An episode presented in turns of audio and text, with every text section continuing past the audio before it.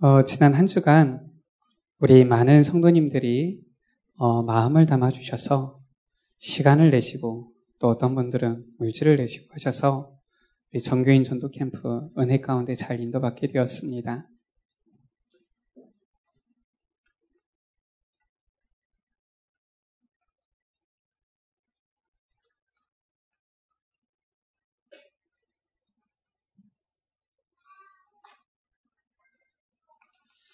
주의 손이 함께하는 전도 캠프라는 주제로 우리가 이번 사도행전 11장의 이 말씀을 가지고 전도 캠프가 진행되어졌고요.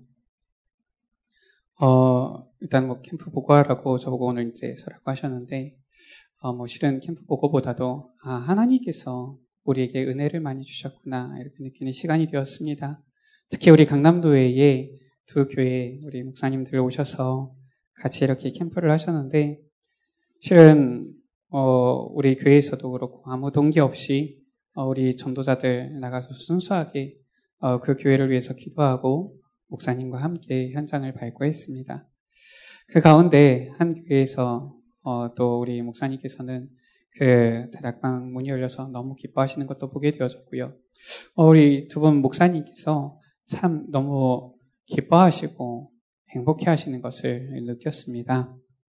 그러면서 드는 생각이 아, 우리 교회가 정말 하나님께서 주시는 힘을 얻어서 아, 서울 지역에 우리 강남도의 지역에 있는 모든 교회를 다 도울 수 있겠다 이런 생각까지도 실은 들었어요. 그래서 지금 당장은 아닐지라도 우리 교회가 응답하고 우리 교회가 이제는 정말로 우리 전도자들이 이렇게 훈련되어져서 계속해서 하나님께서 하시는 역사들이 일어나면은 정말 우리 강남도에 있는 모든 교회들 실은 도울 수 있지 않겠습니까? 어, 우리 가신 분들은 보셨겠지만 현장 보니까 참 기도가 많이 필요하지요. 어, 떻게 보면은 그 목사님 한 분이 힘을 얻으면은 거기에 교회가 살고 그 지역을 살릴 수 있을 텐데 같이 이렇게 기도해 줄 수 있는 사람들이 별로 없다는 게 참 우리가 볼 때 좀 안타깝기도 했습니다. 그런데 하나님께서 하시면은 되어지는 것이구나. 하나님께서 은혜 주시면은 힘을 얻고 서는 것이구나. 하나님께서 힘을 주셔서 서게 되어지면은 목사님이 든든하게 서게 되어지면은 또 그 교회는 서게 되어지는 것이구나 이렇게 좀 보게 되어지는 시간이었습니다. 우리가 이번 캠프를 통하여서 확인했지요. 캠프는 현장에 빛을 발하는 것인데 중요한 것은 내 빛이 아니에요, 그렇죠? 내 안에 임한 예수 그리스도의 그 빛, 그 빛을 발하는 것입니다. 그래서 캠프의 주인이 누구입니까? 결국은 이 캠프를 우리가 열심히 수고하고 한 것 같지만은 하나님께서는 정확하게 인도하셔서 이 캠프의 주인이 바로 예수 그리스도이심을 알게 하셨지요. 그래서 정말 우리가 예수 그리스도가 주인 되어진 그 캠프. 정말로 우리 안에 그리스도가 주인 되셔서 인도하시는 그 캠프. 정말로 우리 안에 그리스도께서 주인 되시기 때문에 성령께서 역사하시는 그 캠프. 그래야 해서 보게 되어지니까, 아, 주의 손이 함께하는 그 캠프 되어지니까 하나님께서 우리에게 많은 은혜를 주시는구나. 보게 되어집니다. 자, 오늘 제목입니다.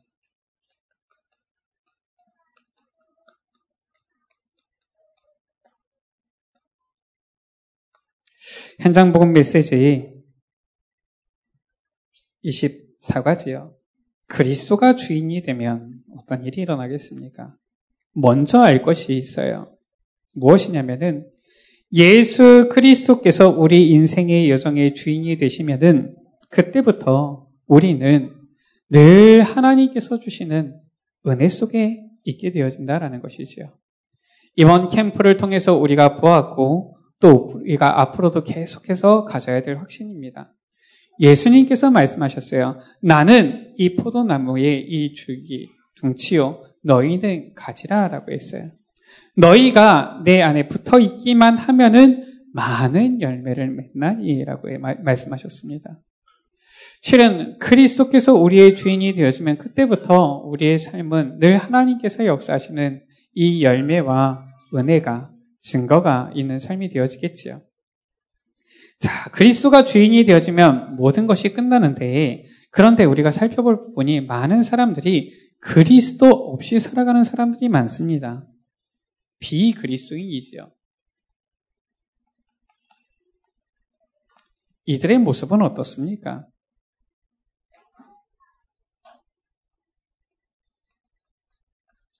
오늘 말씀이죠. 고린도전서 2장 14절 가운데 보니까 육에 속한 사람은 하나님의 성령의 일을 일들을 받지 아니한다라고 했어요.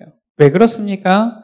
그것들이 그에게는 어리석게 보이고 또 그것들을 알 수도 없나니 그러한 일들은 영적으로 분별되기 때문이라라고 말씀하고 있습니다. 비그리스도인들의 특징입니다. 모든 것을 육적으로만 봅니다. 어, 그래서 실은 우리가 사역할 때도 참고해야 될 거예요. 아, 저 사람은 그냥 육신적이다. 이렇게만 할 게 아니라 때로는 우리가 이해할 수도 있어야 됩니다. 무엇이냐면은 저는 우리 랩런트들 이렇게 사역을 하면서 지금 이제 어린이부 이렇게 하고 있는데 뭐 우리 성도님들 자녀들도 있고요. 불신자 가정의 아이도 있는데 가장 어떻게 보면 기본적인 것들을 교육을 시킵니다. 왜냐하면은 이유는 간단해요. 자칫하면 사람들이 말합니다. 아, 왜 자꾸 목사님은 그런 거 얘기하냐? 율법 아니냐? 이렇게 얘기하는데 알아야 될 것이요. 불신자 부모는 뭐가 영적인 걸 몰라요. 그걸 아셔야 됩니다. 그래서 우리가 자칫하면 잘못하면 실수하거든요. 그 우리가 실은 사역한다고 해놓고서 아이들 불러놓고서 야 공부 안 해도 된다. 복음이면 된다. 자꾸 이런 식으로 해가지고 아이가 집에 가지고 아 나 이제 공부 안 할 거예요. 복음이면 된대요. 이렇게 해버리면 불신자 부모들은 이제 이상하게 생각을 하는 겁니다. 저게 이상한 데다 이렇게 생각을 하는 거예요. 왜냐? 모든 생각하는 것이 영적인 부분을 분별을 못하기 때문에 그렇습니다. 그래서 실은 저는 아이들 가르치기를 실은 가장 기본적인 거 인사해야 된다. 음, 가르칩니다 그리고 이왕이면은 어, 공부도 열심히 해라라고 합니다. 왜냐 그렇게 해야지 응답 받아야지 된다니까요. 제가 실은 처음으로 이제 제가 어린이 사역을 했었을 텐데요. 그때만 하더라도 실은 뭐 제가 뭐 부족한 게 많았지요. 그러니까 어떻게 해야 될까 하는데 옆에 있는 선생님들이 감사하게도 잘 도와주셨어요. 한 이 랩런트가 말씀을 붙잡고서 차례 인도받으니까 이 주위의 친구들을 살리면 좋겠다. 그래서 실은 그 주위의 친구들을 살리는데 딱 하니까 바로 주위의 친구 3명이 붙은 거 있죠. 한 랩런트 주위에 3명이 딱 붙으니까 이제 4명이 된 겁니다. 뭐 우리 간단하잖아요. 뭐 실은 복음 잘 모르는 이 사람들 아니면 처음 예수님 믿은 사람들 우리 항상 뭐 합니까? 시작 네, 지금 그게 아니라 이번 캠프 때 시스템 다 보셨잖아요. 뭡니까? 다락방 해야지요. 네, 캠프 말, 잘, 잘 들으셨죠? 다락방 해야지요. 네, 그래서 네, 물론 아이들한테 예수는 그리스도 우리는 하나님 자녀 모든 문제 끝 해야 될 텐데 네, 다락방 해야죠. 그래서 다락방을 한 겁니다. 다락방을 하면서 실은 이 아이들한테 뭐 다른 말 합니까? 그리스도 복음 말하고요. 뭐 실은 복음이기 때문에 실은 우리가 이 복음을 누릴 수 있는 가장 기본적인 것들 전달해 준 거지요. 그런데 이 아이가 이제 학교 가서 시험을 봤는데 그 원래 뭐 불신자들 대부분의 관심 비그리스도인의 대부분 관심 요거잖아요. 어떻게 하면 우리 자녀가 잘 될까 뭐 이런 거 있잖아요. 우리 랩런트 같은 경우는 반에서 한 1, 2등 하는 애였어요. 근데 이제 이 친구 같은 경우는 뭐 부모는 공부에 관심이 많은데 왜 그렇다고 해서 자녀가 다 그렇습니까? 그냥 반에서 한 저기 한 15등 정도 하는 애인데 아니 같이 이렇게 예배 드리고 기도 수첩하고 말씀 듣고 다락방 하고 하는 가운데 아니 이제 시험을 봤는데 2등을 한 겁니다. 별로 안 놀라시죠? 네. 저는 너무 감사하더라고요. 아니, 뭐, 다른 애들은 그럼 전부 다 놀았습니까? 그게 아닌데, 근데 반에서 2등을 하더라고요. 근데 그게 꼭 기뻐야 될 일이냐? 뭐 그런 건 아니에요. 뭐 그냥 할 수도 있죠, 뭐. 근데 중요한 건 그겁니다. 그 다음부터 혹시나 이 예배 시간 아니면은 다락방 시간에 그 집에 무슨 일이 있어도 이 랩런트는 꼭 참석을 하더라고요. 왜냐? 그 엄마가 보내는 겁니다. 야, 너는 거기 가라. 이렇게 보내는 거예요. 그 엄마가 보내면서 옆에 주변에 소문을 내는 겁니다. 아, 저기는 보내도 괜찮다. 이렇게 소문이 나는 겁니다. 그래서 간단했어요, 실은. 뭐 특별한 것도 없고, 불신자들의 관심 오로지 이거기 때문에 이 아이가 약간 응답 받으니까 어떻게 되어지냐면은 거기 안에서 물론 하나님께서 하시는 특별한 역사들이 있었지요. 여기가 이제는 다락방 할 수 없을 정도로 확장주의 학교 돼야 될 만큼 하나님께서 은혜를 주시더라고요. 그래서 거기가 교회에서 가까운 거리가 아니었거든요. 차로 이렇게 돌아야 되는데 거기 바로 이 아파트 안에서만은 그 어린이부가 이제 22명이 예배를 나왔어요. 별로 안 놀라시죠? 지금 우리 어린이부가 지금 30, 오늘 34명 이제 예배 드렸더라고요. 그래도 이제 올해 초에 25명인데 좀 이제 늘은 겁니다.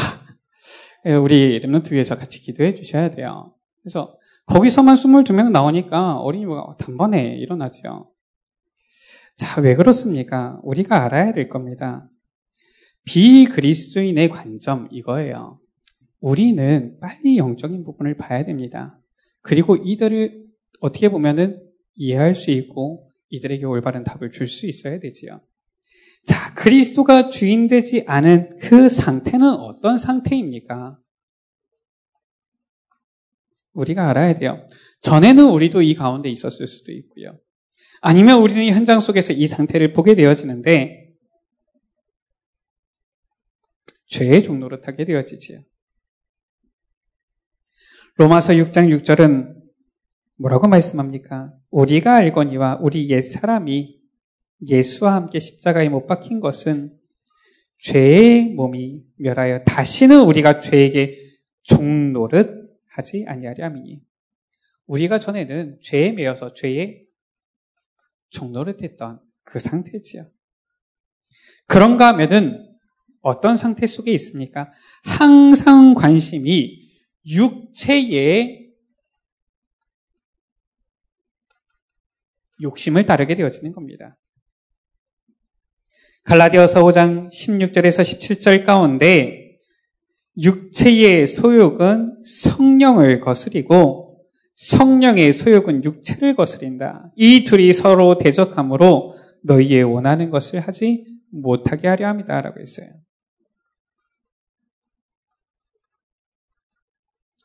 우리 여러분들이 시간이 많이 남고 경제적으로 여유가 많고 하면은 성령 충만한 거룩한 것이 생각납니까? 아니면 육신적인 것이 생각납니까?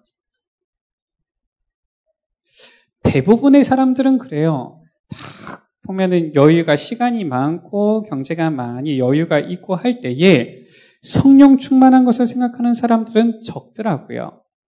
대부분 야 그럼 어디 여행을 갈까? 뭐 하고 놀까? 뭐 이런 거. 뭐 많으면은 뭐 이거 도박도 좀 할까 뭐 이런 생각들이 들어가는 것이지 야 내가 정말로 이런 이 여유가 있으니까 전도 캠프 나가야지. 야 내가 정말 기도하고 영혼 살리는 이 전도 운동을 해야지. 이런 사람들은 좀 적더라고요.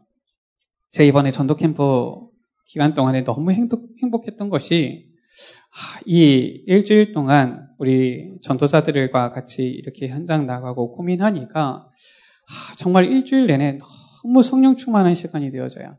너무 행복하더라고요. 정말 행복했습니까? 우리 여러분들도 행복하셨습니까? 너무 행복한 거 있죠. 우리가 사실상 복음 알기 전에는 육체의 욕심을 따라 행하며 지냈지만 이제는 그리스도가 주인 되고 나서 우리가 변화되어진 것이지요. 자, 그래서 비그리스도인의 특징이 있어요. 이들의 특징 무엇입니까?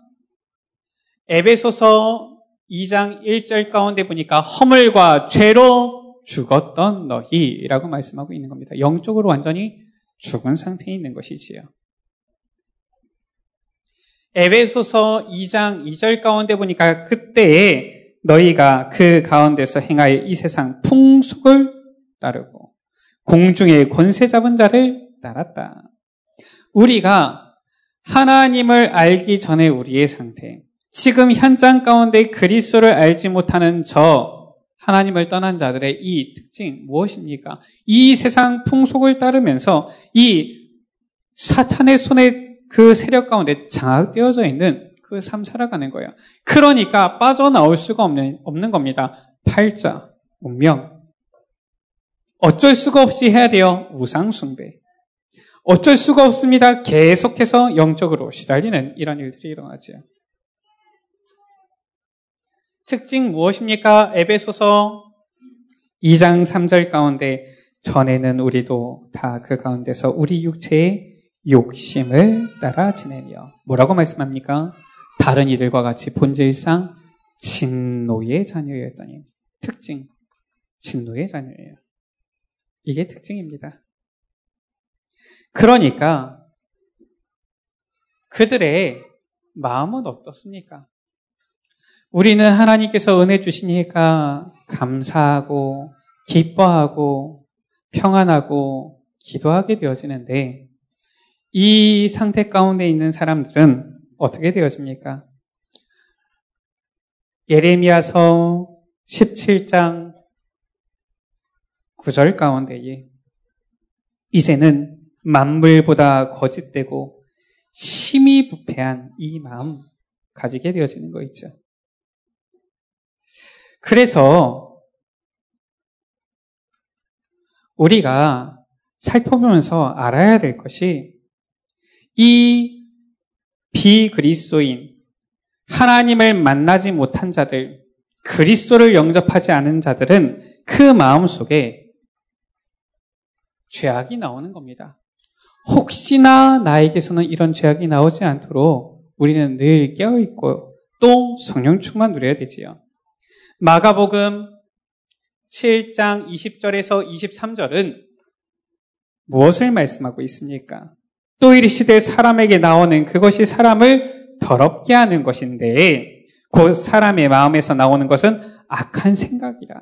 그 악한 생각이 무엇이냐? 이렇게 말씀하고 있죠. 음란과 또 도둑질과 살인과 간행과 탐욕과 악독과 속임과 음탕과 질투와 비방과 교만과 우매함이다 라고 말씀하고 있어요. 이게 죄악이라고 말씀하고 있는 겁니다. 아니 뭐 몇 가지는 우리가 이해되지요. 뭐 몇 가지 이런 것들은 죄악인가 보다 했는데 사람이 분을 참지 못하고 악독이 가득한 거, 그것도 큰 죄악입니다. 오늘도 말씀 나왔지만은 비방, 이런 것도 실은 죄악이에요. 뭐라고까지 말했느냐? 아니, 몰라서 그럴 수도 있지. 아닙니다. 우매한 것도 죄악이라고 말씀하고 있어요. 우리 여러분들 성령 충만 누리게 되시기를 주님으로 축복합니다. 정말로 성령께서 가르치시고 깨닫게 하시는 그 은혜 누리게 되시기를 주의 이름으로 축복합니다. 무엇이 하나님을 기쁘시게 하는 것인지, 무엇이 정말로 우리가 성령의 인도를 받는 것인지 깨달아 아는 것도 굉장히 중요한 거예요. 그럼 모르는 것도 죄악이라고 말씀하고 있습니다. 자, 그래서 결국은 이 비그리스도인의 영적인 이 하나님과의 이 관계, 그 상태, 하나님과의 관계는 어떻습니까? 요한복음 3장 36절 가운데에 아들을 이 믿는 자는 영생이 있고 아들을 순종하지 아니하는 자는 영생을 보지 못하고 도리어 하나님의 친노가 그 위에 머물러 있다라고 했어요. 결국은 하나님의 진노 가운데 있는 자들이다라고 성경은 말씀하고 있습니다. 물론 하나님께서는 세상을 이처럼 사랑하십니다. 그런데 하나님을 떠나서 살기를 원하고 하나님을 거부하는 자들에게는 진노가 있다라는 거예요. 알아야 됩니다. 정말로 이 상태를 알고 우리가 기도하고 그들에게 답을 줘야 되지요. 그 현장에 대한 안타까운 마음을 가지고 우리는 전도자의 결단을 해야 되겠지요. 자, 그런가 하면은 우리가 봐야 될 것입니다. 정말 그리스도가 주인이 되어지면은 모든 우리의 문제들이 해결되어질 것인데 어떤 사람들은 교회에 나오고 교회에 나와서도 실은 예수님을 믿는다고 하면서도 구원 받았지만 이 육의 것을 끊지 못하는 육의 사람이 있어요. 구원받았으니까 전부 다 우리가 성령 충만해지면 좋겠는데 실은 예수님께서 부활하셔서 제자들에게 말씀하시기를 약속하신 것을 기다리라라고 했죠. 모든 사람에게 성령 충만이 임하면 좋겠는데 사실상 꼭 그렇지는 않은 것 같아요. 성령 충만 받은 사람은 반드시 변화되어서 전도자가 되어졌는데 어떤 사람들은 이 육의 것을 쫓아서 세상을 향해서 간 사람들도 성경에 보면 나오지요. 자, 육에 속한 사람은 어떤 사람입니까? 요한복음 3장 1절에서 3절 가운데에 율법으로는 아주 밝아요. 바리새인 중에 니고데모라라고 하는 이러한 사람이 있는 겁니다.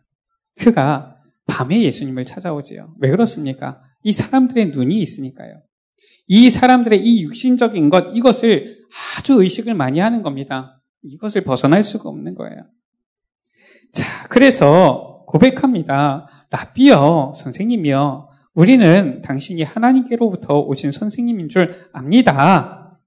그때 예수님께서 뭐라고 말씀했습니까? 사람이 거듭나지 아니하면 하나님의 나라를 볼 수 없느니라. 많은 사람들이 교회는 다니지만 목적 자체가 틀린 경우가 많지요. 정말 그리스로 주인 되어지면은 문제가 해결되어질 것인데 뭔가 지금 나에게 유익이 있을까? 요것 때문에 교회 다니는 사람들이 있는 겁니다. 야, 내가 저 교회 가서 예수 믿으면은 내 사업이 좀 잘 될까? 내 자녀가 좀 잘 될까? 내 남편이 지금 뭔가 좀 나아질까? 뭐 이런 목적을 가지고 가는 것이죠. 나쁜 건 아닙니다. 응답 받아야 되니까. 근데 그 동기로 꽉 차서 실은 나오게 되어지면은 제대로 복음이 들어가지가 않아요. 실은 제대로 그리스도가 주인 되지를 못하는 겁니다. 결국은 육의 기준으로 아 나는 기도 응답 받았다는 것이고요. 육의 기준으로 조금 어려우면은 야 내가 교회 다니는데 왜 이런 어려움이 오냐 이런 얘기가 나오는 겁니다. 그래서 우리 여기 계신 여러분들은 정말 영적으로 분별할 수 있는 그 지혜 누리게 되시기를 주의 이름으로 축복합니다. 자, 그리스도를 믿어도 육에 속한 자는 그리스도를 잘 모르고 신앙생활 가운데 방황할 수밖에 없죠. 왜 그렇습니까? 이 영적인 부분을 모르니까 결국은 이 영적인 축복도 무엇인지 몰라요. 하나님 자녀가 가진 그 축복이 얼마나 귀한 것인지 잘 모릅니다. 그냥 지금 당장 내 사업이 잘 되는 것이 좋지, 정말로 하나님 자녀 되어서 기도할 때 응답받는 것과 정말로 우리가 기도할 때 하나님께서는 그 기도를 들으시고 천군 천사를 파송하시는 것과 우리가 예수 이름의 그 권세를 통하여서 정말로 이 흑암 세력이 무릎 꿇게 되어지는 그것을 모르는 겁니다. 그러니까 이 비밀 모르니까 못 누리게 되어지지요. 뿐만 아니라 어떻게 되어집니까?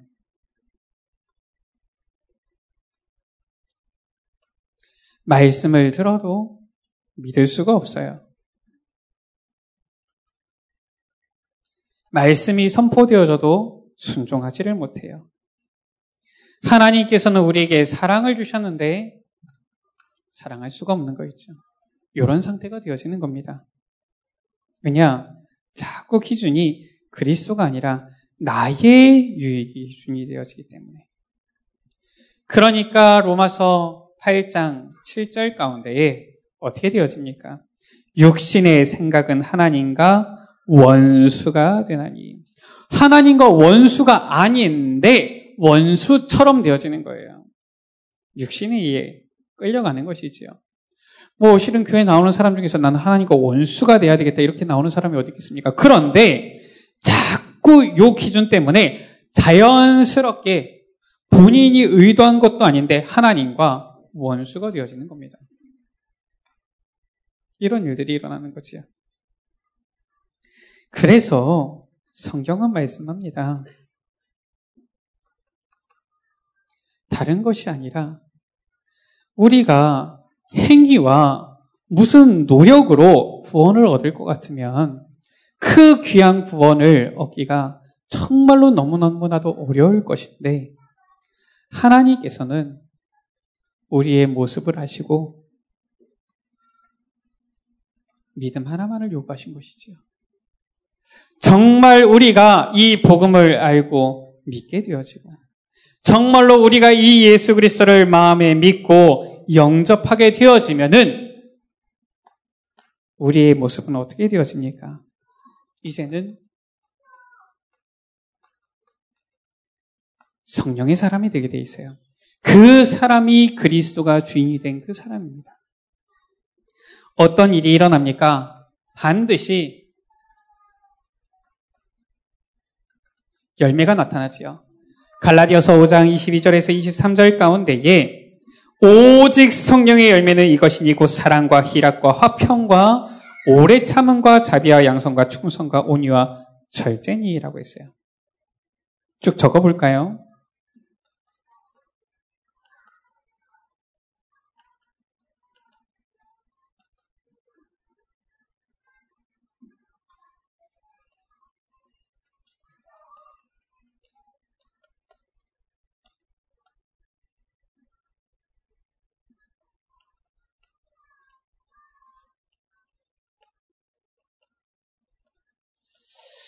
아, 참, 제가 글씨를 좀 더 예쁘게 잘 써야지 우리 성도님들이 보시기 편안할 텐데, 이해해 주시기 바랍니다. 성령의 열매는 사랑, 희락, 화평과 오래 참음과 자비와 양성과 충성과 온유와 절제다.